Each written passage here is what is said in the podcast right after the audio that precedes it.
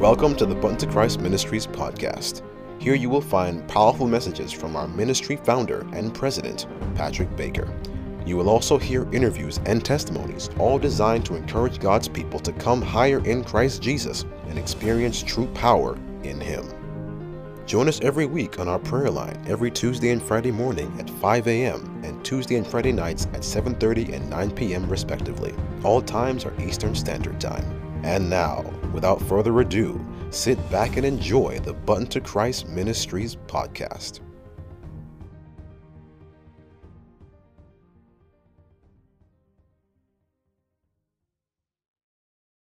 How I, I thought I, maybe I was on on um, mute. Uh, yes, I would like to um, dedicate this song to all the ladies who called me from BTC today and pray with me uh, right before Sabbath.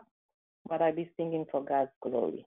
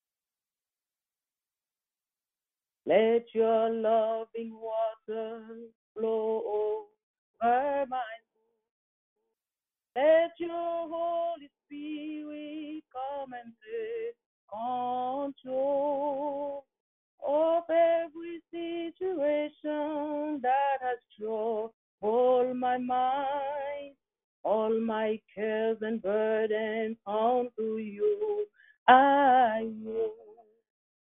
Jesus, Jesus, Jesus. Sing to the Father, Father, Father,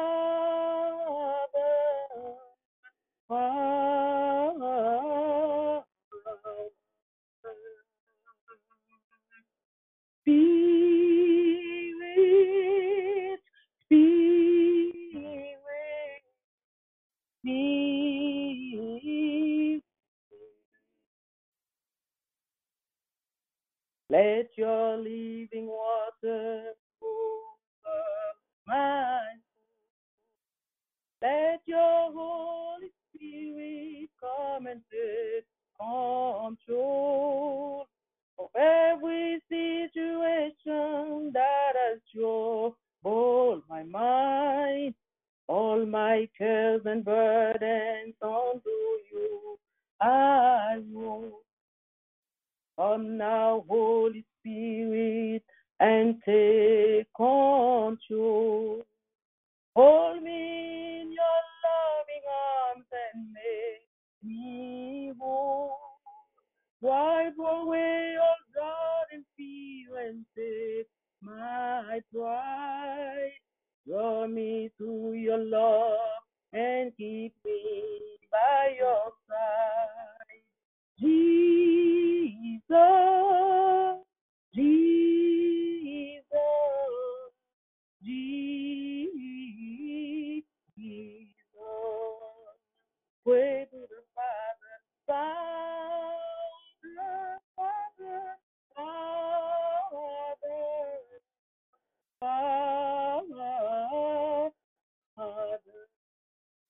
Precious Spirit, Spirit, Spirit, Spirit.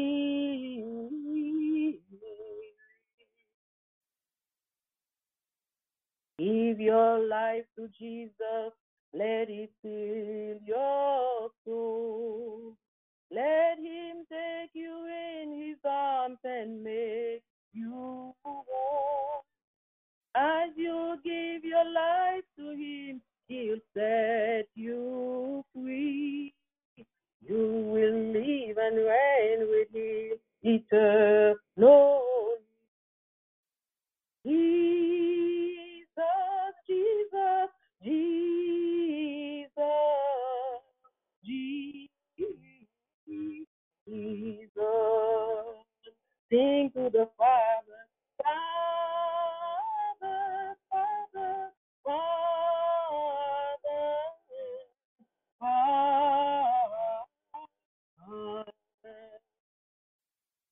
Holy Spirit?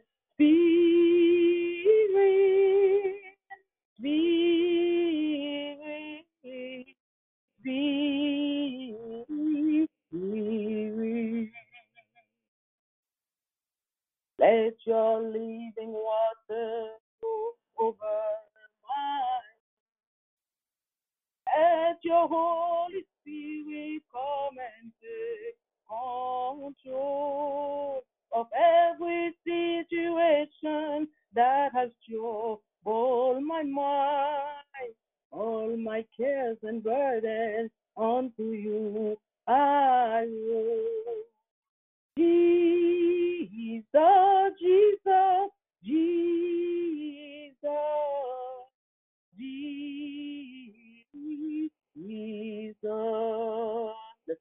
to the Father, Father, Father, Father,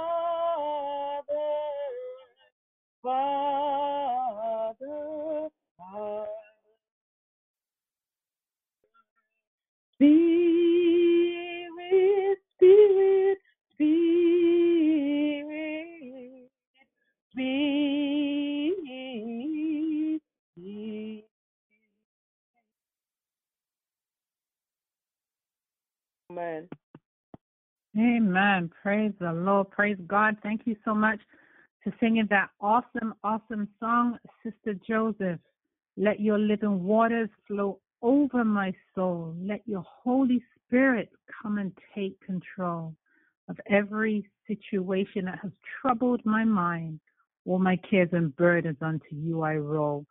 Saints, listen to the words. All every situation that has troubled your mind, take your burdens to the Lord. Carry them to Him. Amen. Praise God. Thank you so very much, Sister Joseph, for sharing that awesome song with us and just setting us the pace now as we get ready to be blessed with the word. Tonight, the message will be brought to us by Pastor Saw. Good evening and happy Sabbath, Pastor Saw. Remember to unmute your And, uh, phone. Good evening, good evening, good evening. Thank you, my dear sister. Amen. Praise Can you God. hear me? Yes, I can hear you loud and clear. Go right ahead, Praise- Pastor. Praise the Lord. Thank you so much. And a wonderful uh, good evening and a wonderful Sabbath evening as we welcome this last Sabbath of the first month of 2021. I want to extend uh, greetings to each of you in the name of Jesus, our Lord and Savior, safely through another week.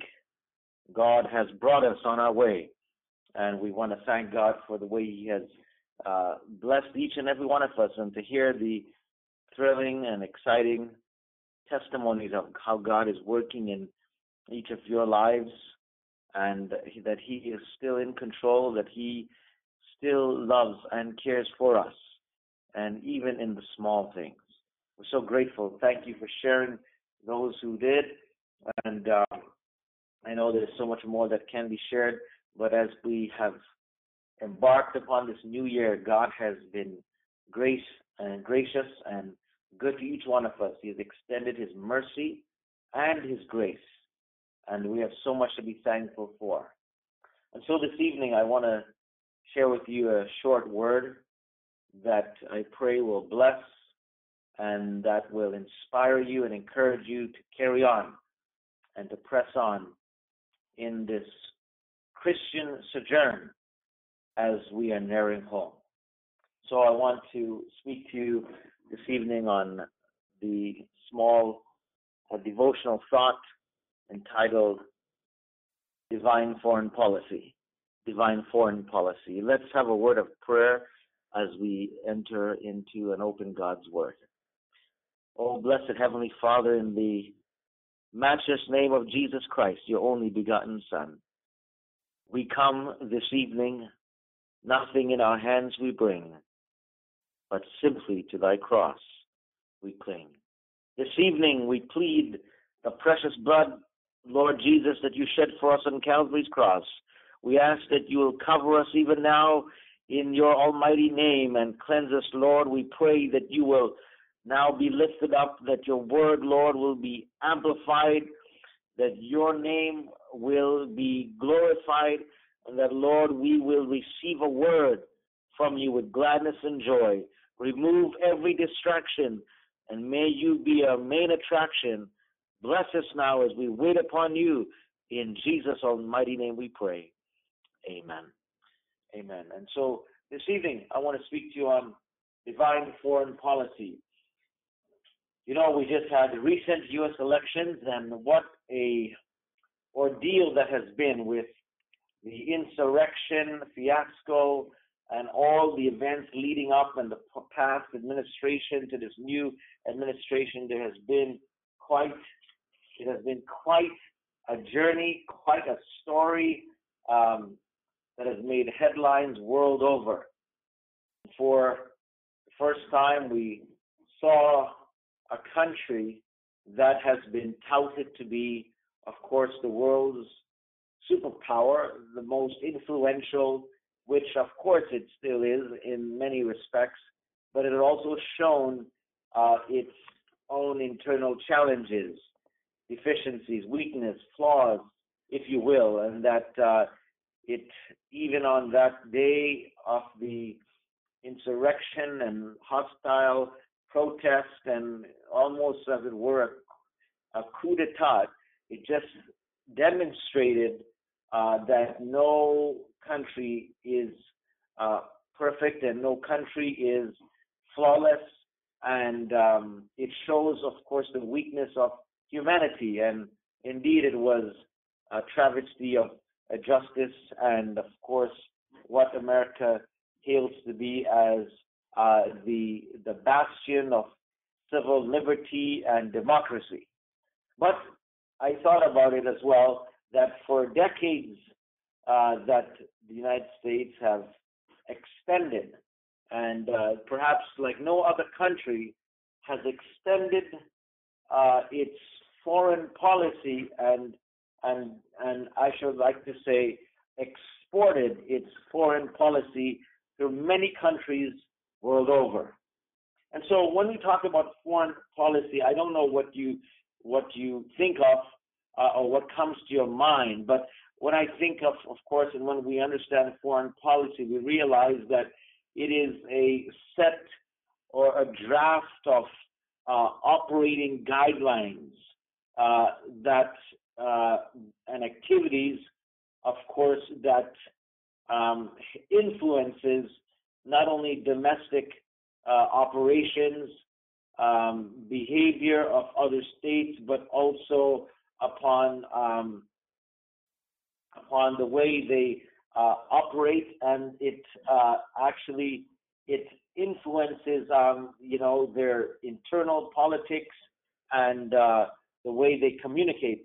So um, the United States has exported its foreign policy to many countries around the world, and they use diplomacy as a tool for foreign policy to develop alliances and, of course, um, international relations. It's very interesting. And as we think about foreign policy, we think that it is the the country that uh, exports its foreign policy because of its own national interest. And so they seek to implement or um, uh, further, you know, promote their foreign policy so that it would seek their best interests in terms of their economics, in terms of their presence, their influence, and uh, basically um, its input in, in decisions that are made in other countries. Now, foreign policy can be helpful, but it also can be intrusive. And uh, I thought about that in the earthly realm. And uh, I thought about that basically foreign policy really of a country, and I'm, I'm using the United States as an illustration, is simply to um, advance the aims, the goals, the objectives of that country so that they can have a stronghold or influence, as it were, in that country. And we've seen that. We've seen it in countries such as Iraq. We've seen it countries in Africa where, unfortunately, it leads to uh, a lot of backlash or a lot of repercussions or side effects by plundering uh, or, or uh, exploiting economies, resources, uh, controlling leadership, uh, all in the name of diplomatic foreign policy. And so that's the earthly realm of foreign policy. But let's let's get a little closer to home now. I believe though that if the countries of this world has foreign policy, I want to let you know that our God has a foreign policy. Our God has a foreign policy, and I want to share with you that application in relation to and in context of the times in which we are living in. God has always had a divine foreign policy. That foreign policy, I believe, was birthed before the foundation of this world. God's foreign policy had one intention, and that was to save uh, his creation, to save humanity uh, from their sins. It was a powerful foreign policy that was drafted and instituted and implemented when Jesus came in person to deliver the foreign policy to planet Earth. And so I want to read for you a powerful passage of scripture, and then we'll get to the main um, the main crux of the foreign policy.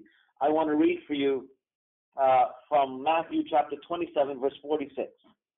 And the Bible says this About and about the ninth hour, Jesus cried out with a loud voice, My God, my God, why hast thou forsaken me? Perhaps some of you might be crying out in your own experience, My God, my God, why hast thou forsaken me? Sometimes we might even feel like that in our own situation, even especially during these difficult and adverse times that we're living in. We might feel as if things are so difficult. We feel as if we've tried so hard and the prayers are not being answered and the enemy seems to assail us with temptations and hardships that beset us and it seems as if God is not fully there or he's not answering our prayers. We feel at times God may have forsaken us, but we've got to hold on a little bit longer and trust God because he's preparing us for eternity. He's constructing our characters that will not not only last temporarily, but that will last for a lifetime and that will prepare us to spend eternity and spend uh, our our our time with God forever.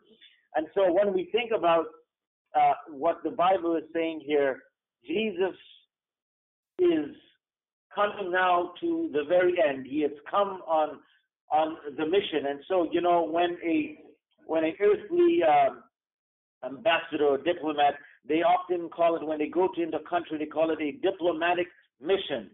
Well, I believe that God was on a mission but it was beyond diplomatic. He was on a divine mission, and that mission was to extend uh, heaven's foreign policy to planet Earth. And so when we hear Jesus crying out, he was at the end of fulfilling um, and implementing fully that divine foreign policy. You see, we cannot fully comprehend the magnitude of the great sacrifice which was made by by Jesus, the majesty of heaven, in dying for us. Uh, when we understand the plan of salvation, when the when when we understand the plan of salvation, then it will be magnified. And when we understand what happened at Calvary, it will awaken within us uh, a tender and more sacred and lively emotions in, in our hearts. Praise to God and to the Lamb that will be in our hearts and upon our lips. Pride and self-esteem will, will, will not flourish in our lives. in the hearts that will keep, or hearts that keep fresh in their memory the scenes of Calvary. The world, uh, the world to us will appear of but little value because we appreciate so great salvation, the precious blood that was shed for us on Calvary's cross. All the riches of the world are not of sufficient value to redeem one perishing soul. Question is asked who can measure? Who can measure the love Christ felt for a lost world as he hung on the cross, suffering for the sins of guilty humanity? This love was immeasurable and infinite. Yet, in his greatest anguish and agony, when he felt as if his father had rejected and abandoned him, he cries out, My God, my God, why hast thou forsaken me? This divine foreign policy came at a great expense. It came at a great sacrifice. But Jesus showed us that his love was stronger than death. He was accomplishing for us humanity's salvation. And although he had the most fearful conflict with, with the powers of darkness, and although uh, it seemed as if it was amid it all that it was overwhelming. His love grew stronger and stronger. He endured the cross that was set before him. He endured the hiding of his father's countenance until he was led to exclaim in, in the bitterness of his soul, My God, my God, why hast thou forsaken me? His arm and his heart brought salvation. Nailed to the cross, but nails didn't hold him to the cross. Love held him to the cross for you and I and for the entire human family. The price was paid to purchase the redemption of mankind, humanity. When the last soul struggled, the blessed words were uttered, which seemed to resound throughout creation. It is finished. God's divine foreign policy had been fully implemented, had been fully executed. God's divine foreign policy, which was to seek and to save that which was lost, was now forever accomplished. And it was provided so that everyone who comes to Jesus, all provision was made to save every soul who comes to Jesus. You know the length the breadth, the height and depth of such amazing love you and I cannot fathom. The contemplation of the matchless depths of our Savior's love should fill our mind, touch and melt our souls, refine and elevate our affections, and completely transform our character and make it more like His. You see, Christ, our Lord, yielded not in the least degree to the torturing foe, even in his bitterest anguish. Legions of evil angels were all about the Son of God, we are told by inspiration. Yet the holy angels were, were bidden not to break their ranks and engage in conflict with the taunting, reviling foe. You know, when I think about this, the enemy wanted to disrupt. He wanted to interfere with God's divine foreign policy. He did not want the policy to be adopted and uh, uh, implemented. He did not, he was doing all that he could. And in fact, angels that once were under the command and now is, have, have resumed under the, the commander in chief, Jesus Christ. They were at the very edge. They were ready to jump in to, to, to save and to protect. They couldn't see the commander in chief in such agony and pain and dying, and yet they were bidden not to break their ranks and engage in conflict. Heavenly angels were not permitted to minister unto the anguished spirit of the Son of God in that moment, in that season. It was in this terrible hour of darkness, the face of the Father was hidden, legions of evil angels enshrouding him, the sins of the world upon him, that the words wrenched from his lips was, My God, my God, why hast thou forsaken me? But I believe, my dear brothers and sisters, somehow, somewhere in the mind of our Lord and Savior Jesus Christ, he remembered that if, if it were for one soul, it would have been worth it. I believe somewhere, somehow, in the mind of our Lord and Savior Jesus Christ, he who sat in the councils of heaven before the foundations of the world were laid, remembered the first divine draft of the foreign policy that was to be brought to earth and implemented, he remembered somehow it welled up within his heart to remember that that is why he came on this divine heavenly mission so that God's the God, the eternal Godhead, the divine foreign policy would be implemented and adopted and be provided for every human being. When I think about God's divine foreign policy, it is no no way better summarized and no better place probably uh, written and expressed than found in the Gospel of John. John chapter 3, verses 16 and 17. You know that wonderful passage. We know 16, sometimes we forget to read the the corresponding, or shall we say, the the, the preceding verse, the parallel verse uh, that follows that that follows right after it. Here is God's divine foreign policy best and aptly described and articulated. For God so loved the world that he gave. Hallelujah. That he gave. That he gave his only begotten Son. That whosoever believes in him should not perish, but have everlasting life. How many of you want to have that everlasting life? It begins here and now. Right now it begins because later in chapter 10, verse 10, Jesus says, I am come that they might have life and have it more abundantly. Even when we back up that verse, it even says in John chapter 10, verse 10, just the first part of that verse tells us that the enemy himself, the thief, comes in to seek, kill, and destroy. But thanks be to God that he has come that we might have life and have it more abundantly. And then to finish up God's foreign policy in verse 17, it says this as if you remember, and if you have your Bibles there, you can follow. For God did not send his Son into the world to condemn the world, but that the world through him might be saved.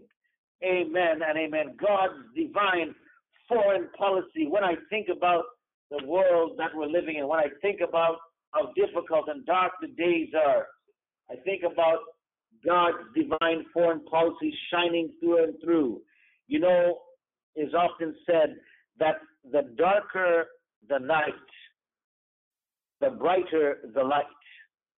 The darker the night, the brighter the light. I believe, despite all the restrictions that is before us, it is oftentimes in crisis God does his greatest work. In fact, oftentimes when we are in a crisis, when we are going through a difficulty, God does his best work because out of the crucible of pain, out of the crucible of difficulty and hardship, it forms our character. It brings out the best in us. And I believe that sometimes when we have exhausted all of our options, now we are going to see God do a work in our time, in our day. Habakkuk chapter 1, verse 5 says, Behold, I will do a work in your day. I will work a work in your day that you would not believe though it be told you. I believe God is preparing the final message, the final work, and God wants to us to join him in this divine foreign policy mission. And this mission is to present Jesus in all of his lovely in all of his loveliness in all of his beauty to a world perishing in darkness. I was reading in Christ Object Lessons, page 415. The last message of mercy, the last ray of hope to this dying world is a revelation of the character of God's love. That is the final message, God's foreign policies that He wants us to practice and to uh, demonstrate and to exemplify in our lives that the world may know that he did not come into this world to condemn the world, but that the world through him might be saved. This is the message that needs to go to the world. Who God is, the correct character, the, the right picture of God, the correct picture of God. You see, the enemy has distorted the true picture of God. There is a mischaracterization, a misrepresentation of who God is. But if we can show to the world the true picture of who God is, what a difference it will make. People who are confused, people who now, because of crisis, are amenable to change when they see him high and lifted up. Lift him up, the risen Savior, says the song. High amid the waves. Now lift him up. Tis he that bids us. Now he bids us flee from wrong. We need to lift him up, for Jesus says, And I, if I be lifted up, will draw all men, all women, all boys and girls to me. This evening, my brothers and sisters, let's take a broader and deeper look at life, at our sufferings, at our hardships, at this COVID-19, at this of this pandemic. Let us know that God can work through all things, that nothing is beyond God's knowledge, that nothing can happen in this universe without God's foreknowledge, without His permission, and that He can work even through these times. For He takes that which is evil and turns it into good. So when we look at God's divine foreign policy, when we look at God's mission, divine mission and foreign policy, we see what was accomplished for us at the cross of Calvary. When we look at the atoning sacrifice of Jesus at the cross of Calvary, we will see the infinite value of every human soul, even ours, for the price that was paid to redeem you and I.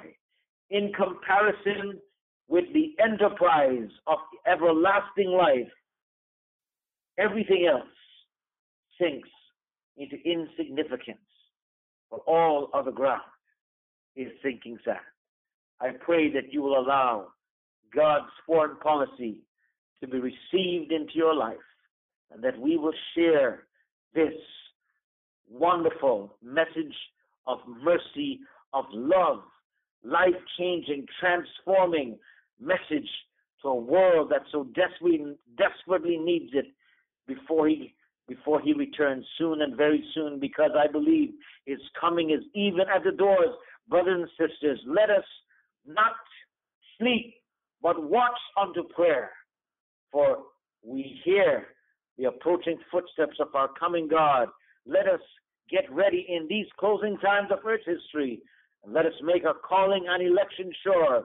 And let us help others along the way as we are nearing home, is my prayer for each of you in Jesus' almighty name. Amen. Thanks for listening to the Bunto Christ Ministries podcast. We hope that you were blessed. Feel free to visit our website at buntochrist.com for more content and information. Also, feel free to contact us at buntochrist70 at gmail.com with your prayer requests or any questions you may have. May God richly bless you, and we'll see you next time.